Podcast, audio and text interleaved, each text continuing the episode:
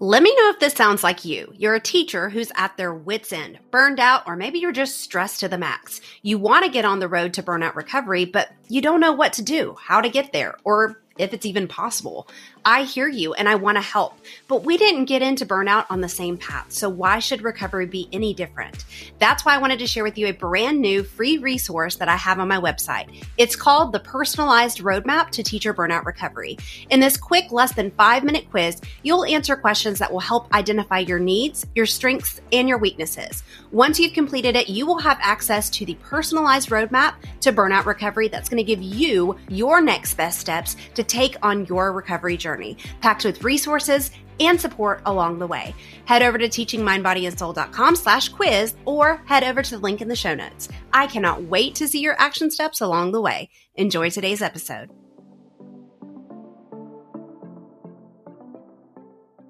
Hey, hey, teacher friend, you're listening to episode 16 of the Resilient Teacher Podcast. One of the things that I heard from so many educators in my DMs, my email, my comments was that teacher pep talks were so needed. I did extra bonus episodes in August to support you in that first month of back to school, bring you that realness, that motivation, that validation, and pick me up. So if you haven't listened to any of the previous pep talks, I totally recommend going back and listening on your way to work in the morning or after a tough day. But when it comes to setting boundaries, the lot of you flooded my emails and DMs telling me I really struggle with setting boundaries. And recently there's been talk on TikTok about quiet quitting, which is a new term, but not a new concept. So in this episode, I'm going to be super real with you about the struggles that I've experienced with boundary setting, quiet quitting, and bringing you that motivation and shift to get you empowered to stay consistent and authentic in your teacher and personal boundaries. So let's get into it. Hey there, and welcome to the Resilient Teacher Podcast, the podcast giving overwhelmed and burned out teachers inspiration, sustainable strategies, and reigniting passion for teaching. I'm Brittany, a special education teacher and teacher resilience and retention strategist, and I am on a mission to inspire educators to prioritize their mental health and individualize their self care routines so that they can live a balanced, fulfilling life as an educator while making a bigger impact in their classrooms and communities. Each week, I'll be sharing tips, strategies, mindset shifts, and discussing hot topics in teacher resilience with other knowledgeable experts so that you can ditch the overwhelm, prevent burnout, and create the life you've been dreaming about. So let's get started, and let me remind you that you too are a resilient teacher.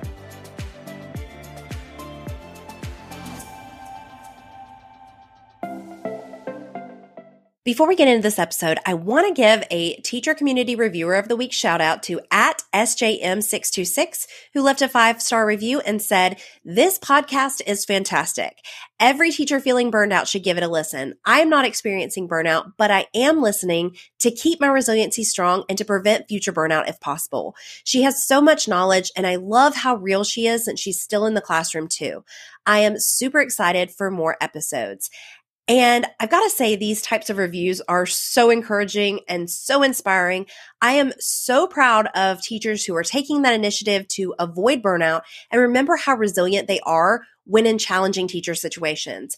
I want my experiences that I continuously experience in the classroom to be shared with you guys too, because I want you guys to know I'm not some magical unicorn teacher. I am still in the classroom and I do still experience those unique challenges of teaching that we're presented with right now. That's why I started these teacher pep talks so that you can see that I'm not just full of knowledge, but I also have to actively work towards not burning out.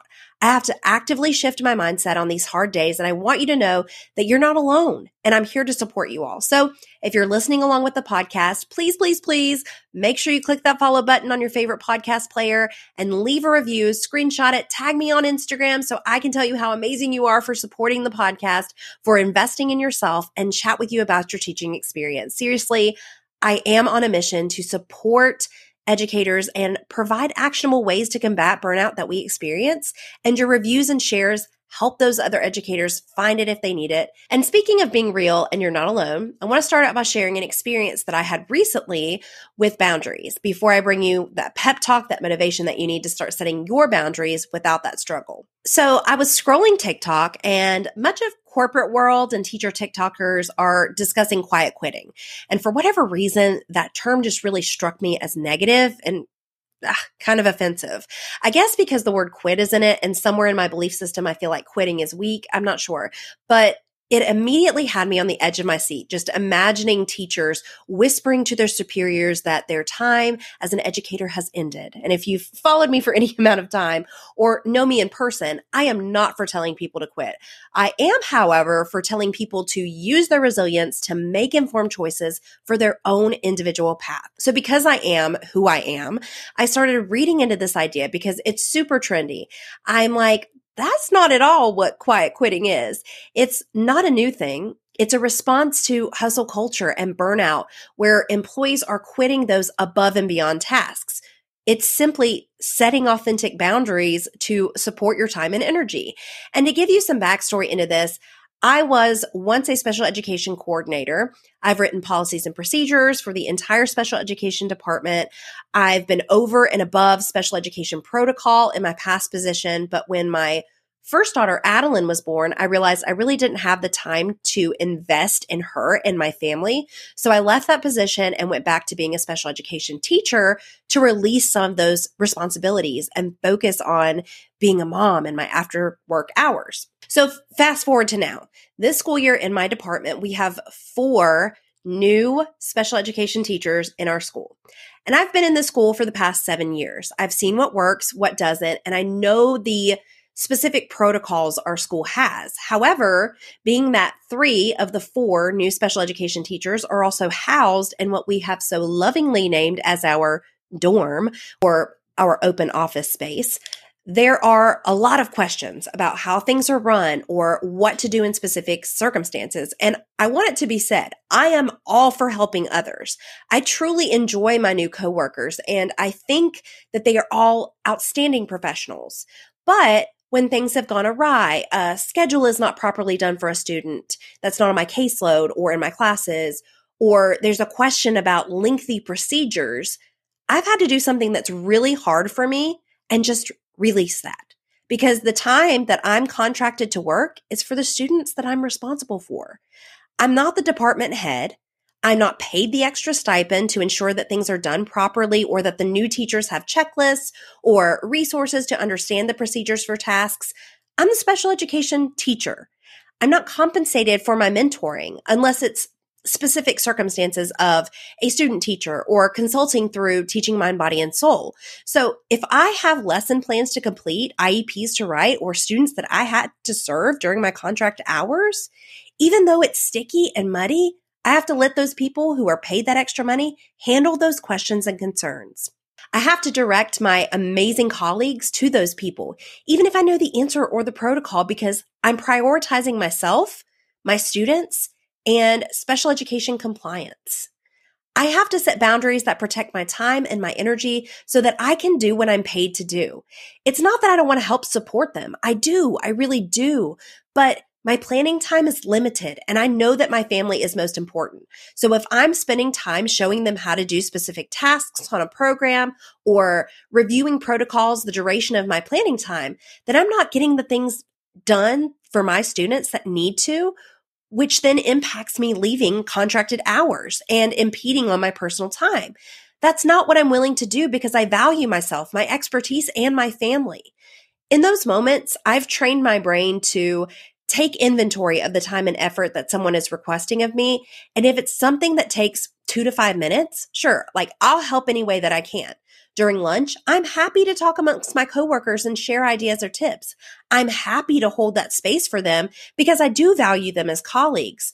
But when it comes to my time and my students, those planning times are precious and I need to honor that in order to honor my priorities. That's what quiet quitting is all about. It's about prioritizing those tasks that are important, your well being and your values, and everything else should be given to those who get paid to do those things. And I think this truly leads the way to teachers being paid what they deserve and pushing back to the tasks that we're not paid for. I am interrupting this episode for a brief moment to answer one of the biggest questions that burned out teachers have, and that's how do I make time for self care and stop overextending myself to the point of burnout? Here's my favorite answer authentic boundaries. When you set authentic boundaries around four major areas, you're creating balance to avoid overwhelm, manage your time better, and identify your limits. Arguably, one of the most important factors to sustaining a career in education long term, boundaries help keep you healthy, happy, and whole. This is a powerful strategy when done intentionally, and I can show you how in my mini course, Beat Burnout with Boundaries. In this workshop, I will teach you my four step approach to creating, communicating, and sustaining authentic boundaries that will empower you and build you up rather than burn you out. When you join, you'll get access to the course content, the formula for communicating your boundaries without compromising relationships, and a workbook complete with prompts to follow along in your own personal boundary pattern analysis. The best part? You can work through the content in less than a weekend. What are you waiting for? Head to teachingmindbodyandsoul.com slash boundaries to learn more. Back to the episode. And I know how scary that sounds because even though I've never considered myself a people pleaser or any of that, I immediately had thoughts about well, what if they get angry? What if those who know me think I'm being rude? And like Spencer said in our interview together about boundaries in episode 15, setting boundaries can be uncomfortable. It can be difficult. And when we first start doing something, it can be kind of messy. Someone somewhere may not agree with what we do, and it's not about them you can still be a good teacher, an effective, supportive, and empathetic teacher, even if and especially when you set boundaries. Because setting boundaries is reemphasizing that you value you. Quiet quitting and setting boundaries doesn't mean that you quit doing what you love. It means doing the job, doing what you love, and the other stuff is minutia. I want you to think about this, especially for you teachers who are really struggling with putting yourself first. When we have all of these things that we do typically, and then we add prioritizing ourselves and our mental health, it can be kind of difficult because we already have all these things on our already full plate. And there are limited hours in our day. When we add something else to our plate, we're going to have things overflowing off of it and falling out. That's where some teachers start feeling like they're failures. But something has to give. We have to let some of those things we've always done fall off because they don't support our purpose. They don't feed what we're here to do. They don't meet the needs of our students, our personal lives, or us. And that's okay. That doesn't make you a failure. That doesn't mean that you're being a stick in the mud. It means that you're choosing to value yourself. Setting boundaries help you work smarter, not harder. And that's a motto that my coworkers in the dorm and I share. And over time, I've been able to demonstrate to my coworkers when I'm available and when I'm not, just by simply telling them where to go for support. Because we can't expect others to know when we are and when we're not accessible, especially if we've always been. We have to start setting those boundaries. And in order to sustain our careers and avoid burnout, we've got to start pushing back. This doesn't mean that we're not giving our best to our students. Rather, it means that we are prioritizing our energy so that we can give our students a teacher who is not burned out. The system of education is built on unpaid overtime and additional work. When we begin implementing boundaries, though, that's the pushback needed to show others how to value us more, which is making that change that needs to happen so that dedicated and professional educators stay in this profession and impact our students and our communities. So when you start setting your own individual personal and professional boundaries, I want you to remember this is helping support your well-being and your commitment to the students that you serve. It's not a one or none mentality. It's both. Just because I'm not stepping in and saving the day, it doesn't mean that I'm less of a teacher or a coworker. It doesn't mean that I'm giving up or doing the bare minimum. It means that I'm using my energy and time for what is most important in my job. And if there are those who don't agree with it, I can say to myself, Hey, you're using your time for your students. You choose what is important. And even if it doesn't align with someone else's priorities, beliefs, I'm still an effective, empathetic educator. And that's what matters. And I want to remind you that even if it's hard and others don't agree, you never know what teacher is watching. You can be that example in your building or in your community about how teachers should be treated, how they can value themselves, how they can do all those things and still be a good teacher. That can be a massive ripple effect for making that change that we want to see in education. And that's the kind of energy that I am here for. It's okay if you're the pioneer. It's okay if it's hard.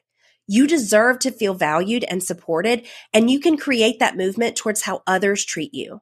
And I want to leave you with this quote from Brene Brown. Daring to set boundaries is about having the courage to love ourselves even when we risk disappointing others. We as teachers deserve to set boundaries and respect. You are a resilient teacher. We're in this together. You've got this. Thanks so much for listening to today's episode. To keep this conversation going, connect with me on Instagram at Teaching Mind, Body, and Soul or TikTok at Miss Princess Teach. I am always looking for an excuse to remind you that you are a resilient teacher. If you're looking for more support in creating a sustainable, individualized self care plan to beat burnout, squash stress, and build educator resilience, check out my online membership and course, the Individualized Educare Program, at teachingmindbodyandsoul.com slash individualized educare program. I'll see you next time. Before you go, head over to teachingmindbodyandsoul.com slash podcast to check out any links, freebies, and resources discussed in this episode so that you can start recovering from or preventing burnout and reigniting your passion for teaching. If you liked this episode and it helped you or made you think in any way, I know it will be for other educators too. So subscribe and leave a review so more educators can find this community as well. Did you know that you can have an incredible impact on the teachers in your life? That's right. All you have to do is share what you learned today. Take a screenshot of the episode you're listening to and tag me and post it in your stories. What do you say that we start creating a trail for more teachers around us so that we can start to make the change in the system of education, how teachers are seen and respected, and for ourselves? I look forward to connecting with you more on Instagram at Teaching Mind, Body, and Soul or TikTok at Miss Princess Teach. I am always looking for an excuse to chat more about burnout, resilience, and teacher support. I'll see you in the next episode.